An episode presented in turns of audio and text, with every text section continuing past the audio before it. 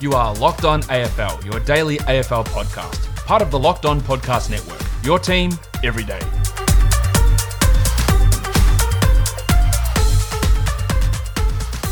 Welcome to Locked On AFL. I'm your host, Kane Pittman. Particularly with a pathetic effort from Pitt. I mean, it was the most disgraceful display I've ever seen from a big fella. And that's pretty hard on an individual, but he's going to have to live with that.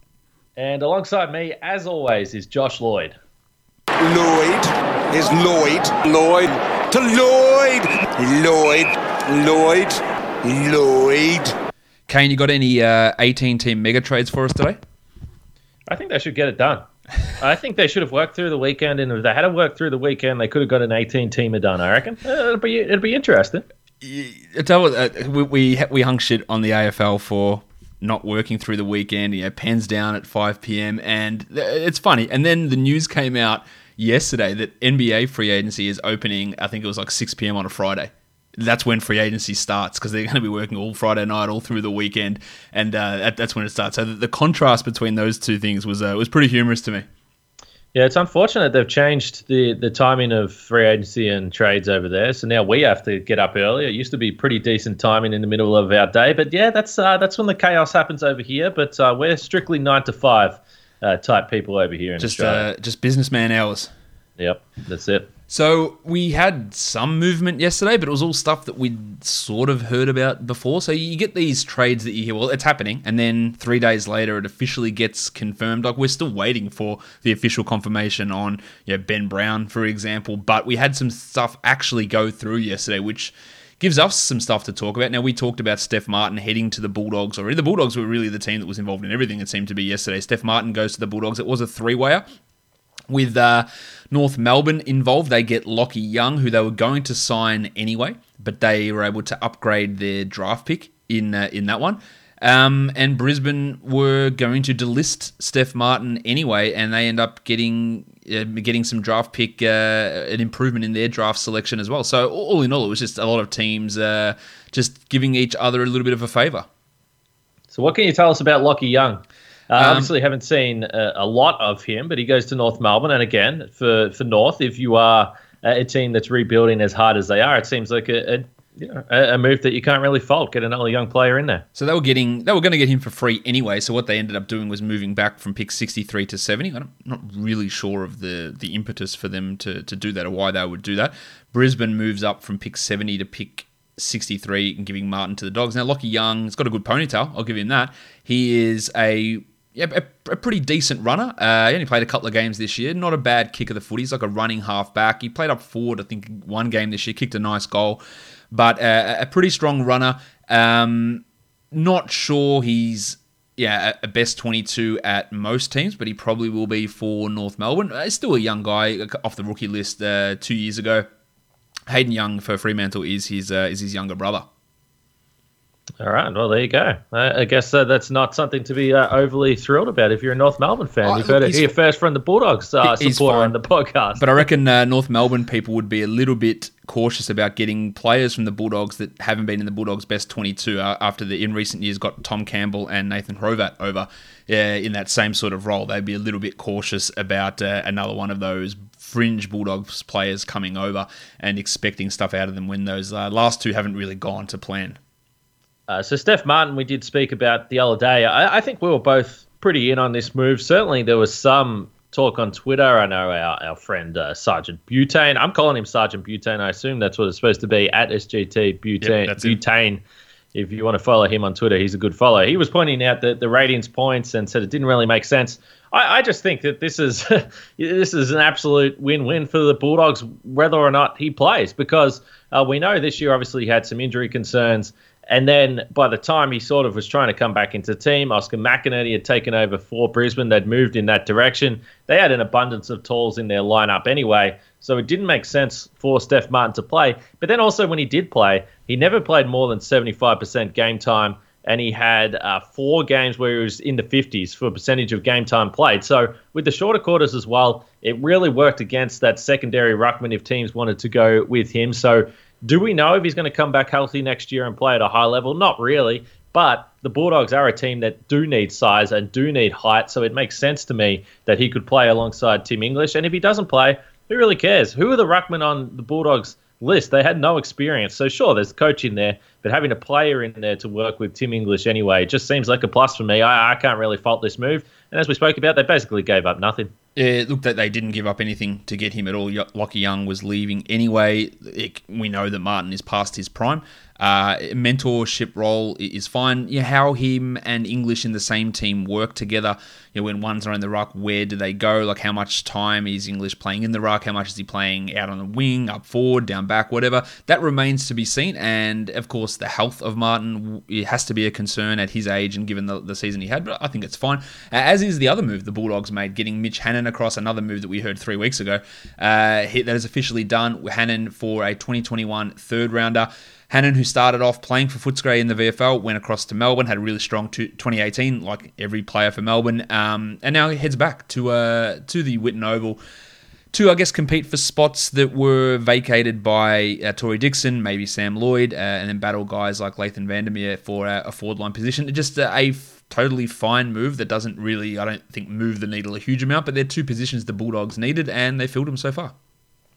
Yeah, well, Hannan was actually asked to play a role that didn't really suit him a lot. I thought, particularly through the first half of the season, because we were talking a lot about, well, who's the key target for Melbourne? Who is their target up forward? They win a lot of the footy. They can win the ball around the contest, but they didn't really have that tall marking forward. And at times, Hannan would sort of almost play as a full forward. Then he would play as a half forward. Then he would be up on the wing. So he's versatile like that. I think he will benefit, hopefully, from playing on a team if if the Bulldogs can get uh, Aaron Naughton, for instance, really going next year and he can stay healthy then I just think the structure that the Bulldogs can put around uh, the forward line there, I think will will suit Hannan. But he's a pretty good player. I, I, don't mind that pickup. He kicked 44 goals across his first two seasons and just 11 goals in the last two. He can take a hanger as well as a uh, you know, not particularly tall guy, but he can take a, a, big grab. So that's interesting. But we do have some breaking news. Kane. I know you love it when I bring bring in breaking mm. news.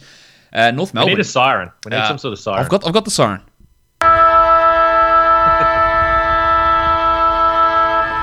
North Melbourne is committed to trading for Jaidyn Stephenson. So um, we don't know what's happening with uh, with Adam Treloar. It, it, the only team apparently that's meeting with him is the Western Bulldogs. We'll see how that goes. But another bit of salary cap relief could be coming here for Collingwood with Jaidyn Stephenson heading to North Melbourne, and I, I think it's a pretty good spot for him to land up uh, to end up.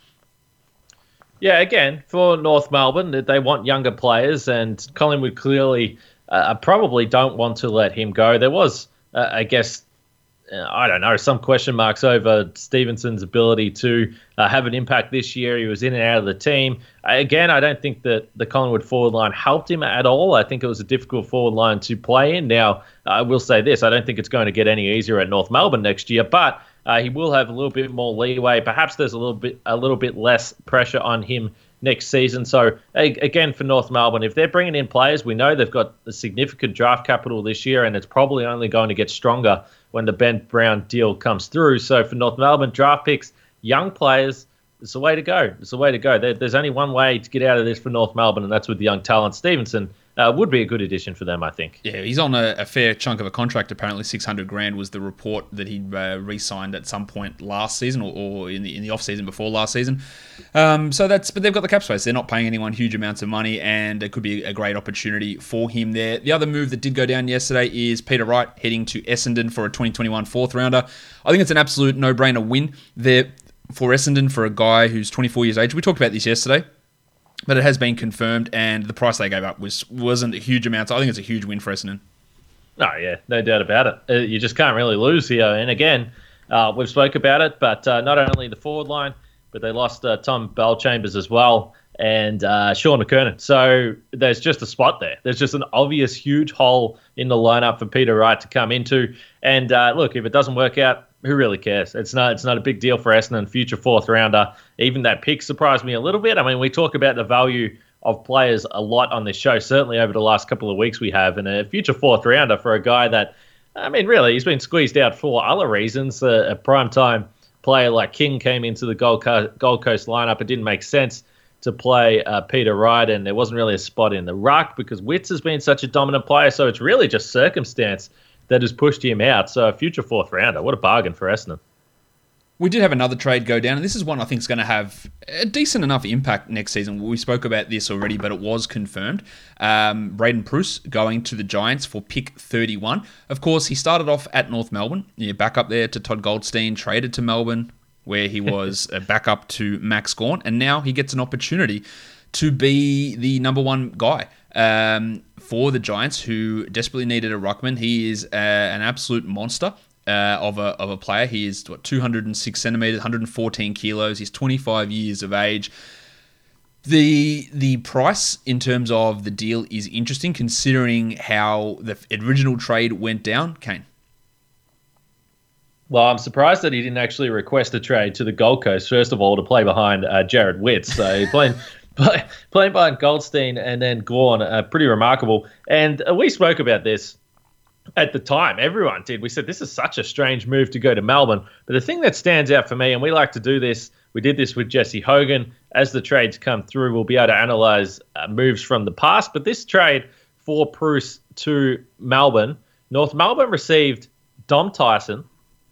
Dom Tyson, I repeat, yes, still an AFL player. I know that might surprise some of our listeners. Melbourne received Preuss and pick 62. So it is quite remarkable. Preuss only played 10 games over the last two seasons since he's been in Melbourne, uh, uh, of course, through no fault of his own. But it's gone from the price tag has gone from Dom Tyson, who's only played three games since then, and Melbourne received a draft pick back uh, for Preuss to now pick 31. So uh, it is kind of funny to look back and see how the value has really climbed over the last two seasons, despite the fact he hasn't played. I think it's fair enough though, because yeah, what he can do, and with the need that GWS has at that position, that I think it's totally fine. He is an in-demand player. Yeah, there would have been plenty of teams inquiring about Braydon Preuss. I'm sure the Bulldogs would have been interested in getting him across. Uh, any team that would be looking for someone to, to fill that ruck role, like he can do it. And I think that the price at the time when he went to Melbourne was low. Of course, he only played the ten games, seven more than Dom Tyson, the player he was played uh, traded for, which is pretty remarkable. That Tyson has played uh, just three games in the last two years, but. Uh, I think it's fine that that price has gone up for Preuss because it's all about you know, demand and the market and what we think he can be. And at age 25, uh, with the demand for a ruckman. I think that's I think that's the actual you know the going rate where, where it should be, and I think it makes a ton of sense. Well, 25 years old as well is really prime time for Ruckman. I mean, that's when they really come into their own. There's, no, there's never been any doubt about Braydon Preuss and his size and his strength. He's, he's a monster, as you already pointed to. But at 25 years old, the Giants really are coming into next season with a, a ready-made Ruckman that you can put in there, and you have no doubt that he's going to have an impact. The interesting thing with Preuss, when you look at his uh, hitouts to advantage percentage, it's sky high. This is the best thing that he does. So he's up over 30% over the course of his career. He was at 33% this year, even though he only played three games. And this is really big for the Giants. Last year, despite the fact they've really got a star studded midfield, and they still will next year, despite the fact they've lost a couple of players, they ranked 10th in clearances last year. We know they had struggles with ball movement. We know they had struggles with uh, getting the ball inside 50. So I, I, think that this is an area they've identified. Remember, they've been rolling with Sam uh, Shane Mumford for uh, a while here. Not exactly the most mobile or uh, skillful or elegant ruckman out there. So I think getting Preuss in there is a big upgrade for the Giants, and maybe it'll help them release the shackles a little bit, particularly around center clearances, because that's how you can get easy inside 50s, and that's how you can get easy scores. Yeah, it's it's a clear upgrade on what they've been doing in the ruck there. Yeah, Preuss is a, a, guy that you know is obviously got that height advantage over nearly every ruckman. Sometimes he's well, maybe you've got numbers to, to dispute this, but yeah, some of the games I've seen that haven't, or he hasn't always been the easiest or the best guy at adjusting what he's doing in those center bounce scenarios. But a guy that, that can you know, take a grab, can you know, move around better than players like Mumford, and it is it is a clear win. And uh, it was always strange that trade to Melbourne, but in the end, it's probably going to work out for him to, to have a couple of years learning under Max Gawn and to really get into his prime now and then go up and go, I'm the number one guy.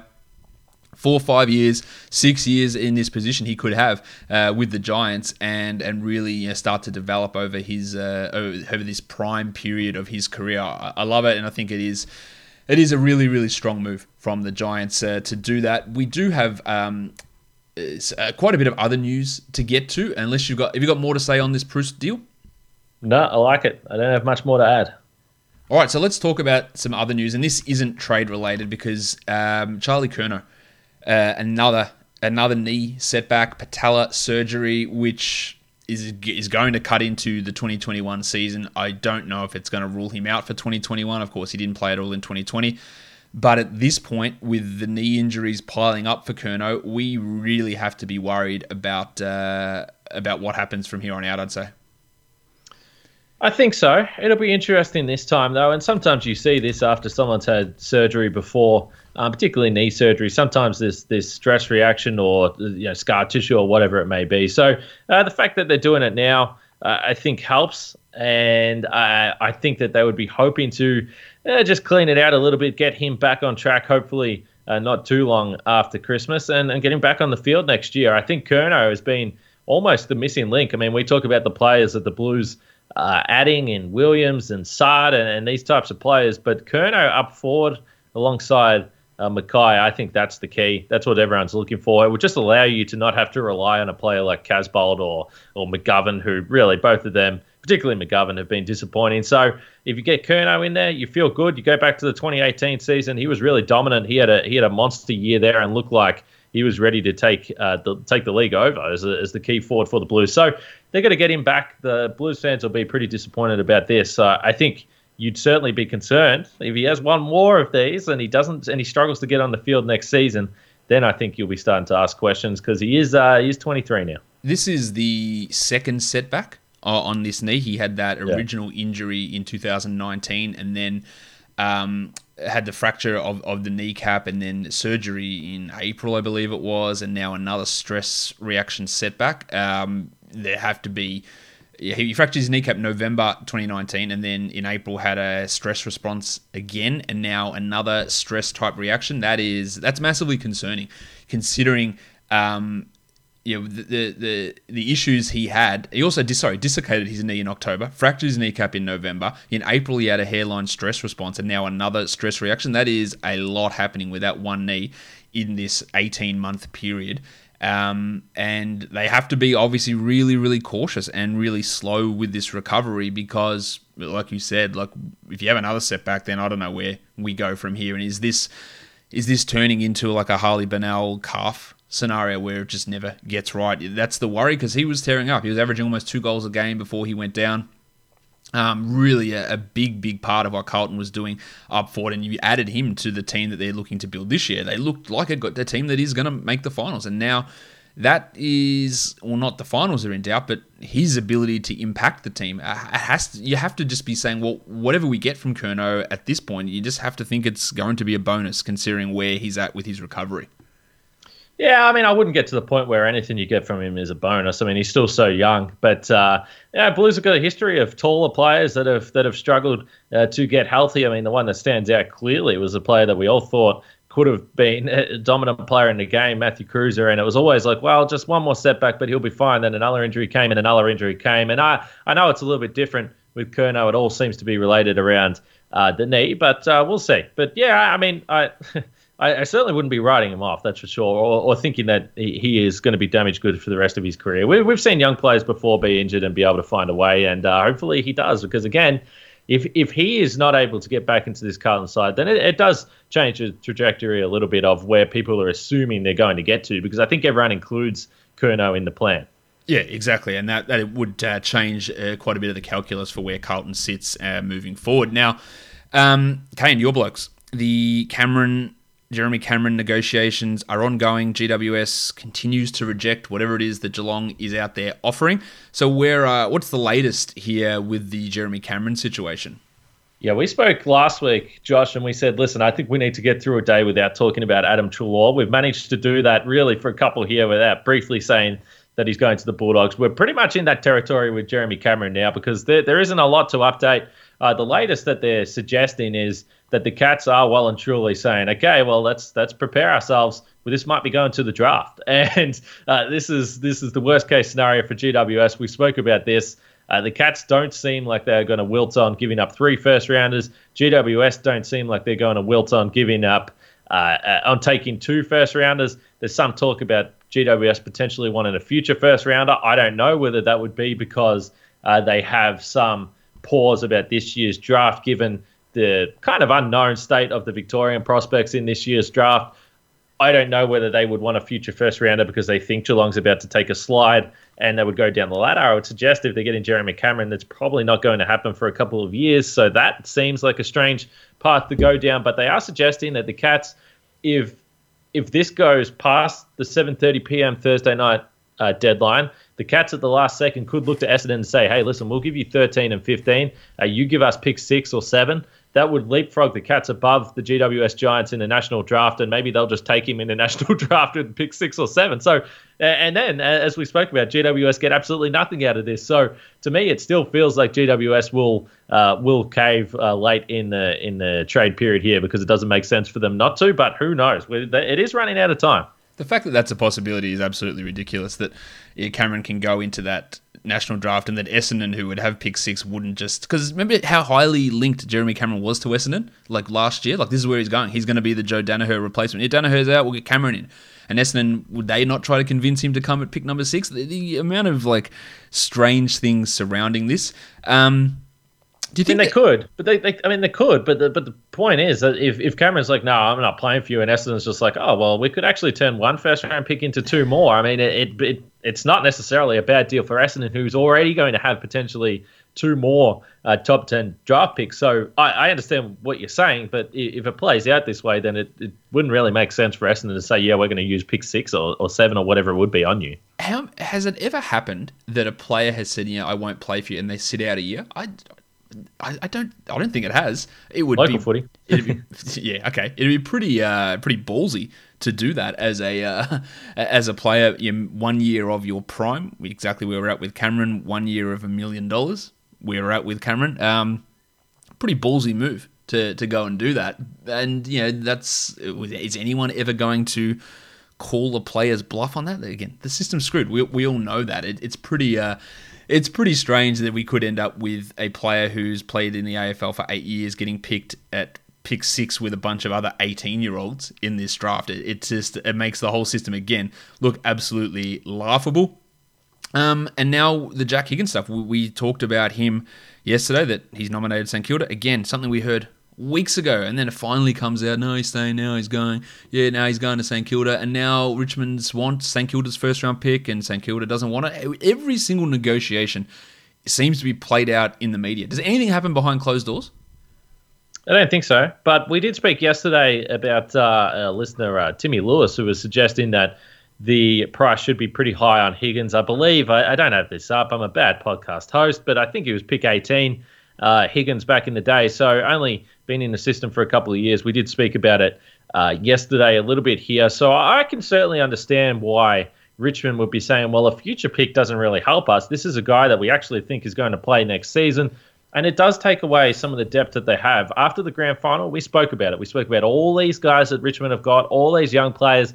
And to be honest, some guys that are in a similar role to Jack Higgins. But if you're only getting a future first round uh, pick back or a future draft pick, whatever it may be, second round, whatever it, whatever it ends up being, it, it, does feel like Richmond. It's like, well, you're kind of eating into our depth here. A guy that we think is going to be in our best 22 next year, and we're really not getting any return on that immediately. So I, I can say I've, I've maybe softened on this a little bit. I can see why Richmond would be pushing back. And remember, he's under contract, as we've spoke about. Yeah, um, he was. You were wrong, Kane. He was picked with pick 17 in the 2017 mm. draft. So you're up by one there. But look, Richmond's well within their rights to say, well, this is what we want. We want you know, this St Kilda first round pick. We invested a first round pick. We believe he's going to be in our best 22 this season or the next season. Um, and, and, we'll see what happens at the end of his contract. So if St Kilda doesn't want to pay up that price, I, think. How much do you think the narrative of you know, oh, you can't keep a player who wants out because he's just going to cause all these problems? Are any of these guys actually that big of an asshole that that they're in a group of 40, 45 blokes is going to be pissing and moaning and bringing the whole club down because they didn't get to go to their team one year ahead of when they have that opportunity to do it. Do You actually think that would be a concern? Because we hear about it all the time. Oh, once someone says they're out, you got to get rid of them. Do you really think it's that bad for him at Richmond that he's just, if he has to stay one more year, that he's going to bring the whole club down from within? Apparently, um, Gary Buckenara thinks this because he thinks that West Coast is the clear favourite for the premiership next year, which is wild considering what we've seen from Richmond. But do you think that's actually a problem?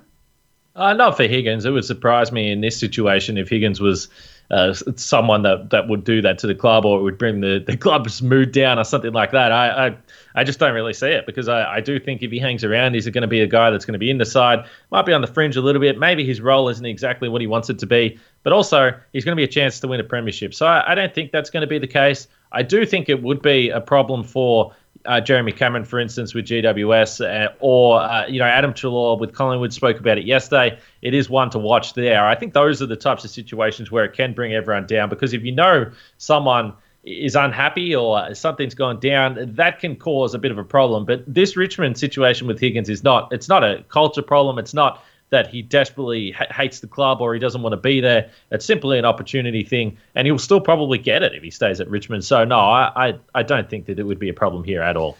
Yeah, so let's see which which team blinks first here. In general, these things do tend to get done, but yeah, you know, we've seen it not happen. We saw it last year with, with Tom Papley, and then of course he has now. Uh, re-signed, and he is uh, sticking with Sydney after you know allegedly yeah. being on the cusp of going to Carlton. So who knows how all this stuff plays out? We've got another day or so left of the trade period where hopefully we get some stuff actually finalised here and we work out what's happening with Dunkley, Treloar, Cameron, Higgins, Saad.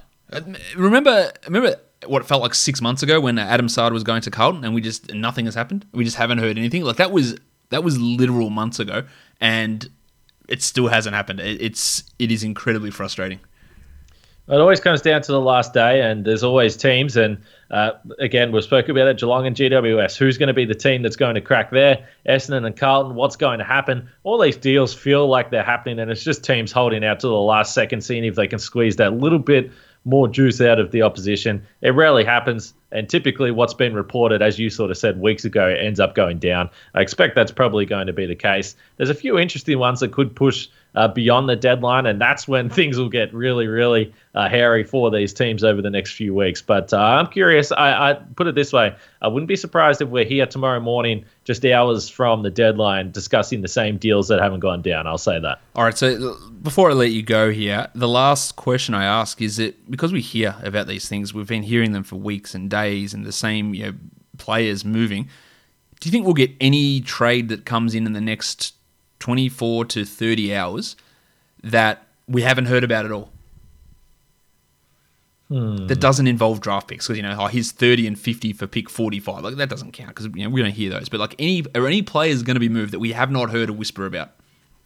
Not not key players, I don't think. No, yeah, because yeah, I mean, you you keep pointing it out. I mean, nothing's nothing's secret. uh, it, everything is sort of out there. So I, I don't think in the last 24 hours you're going to see a major a major bombshell trade. It just doesn't typically really happen with the AFL. I mean, it's all sort of projected, it's all sort of known, and then it's just a matter of uh, working out the details. So yeah, there there, there might be some random uh, stuff that we see with role players or uh, younger players or lesser known players. But I, I don't think there's going to be any any type of bombshell deal. Even the, the, the role players, like we've heard about Mitch Hannan for three weeks. we Yeah. we we know this stuff. Like Braydon Preuss is you know, what you call a role player at this point in his career. Like he won't be next season, but we've heard about all this stuff. So I I think we might get one trade that we haven't heard about. But man, if we don't get any, I'll uh, I I definitely won't be surprised. But Kane, you won't be surprised to know that, that is the end of the podcast. We'll be back tomorrow to figure out what else is going on across the AFL landscape. Thank you again for today. Catch you in the morning, man. Guys, subscribe Apple Podcasts, Google Podcasts, Stitcher, Spotify. Leave a five star review on Apple Podcasts. And today, I'm going to leave you with a shout out to Che Cockatoo Collins.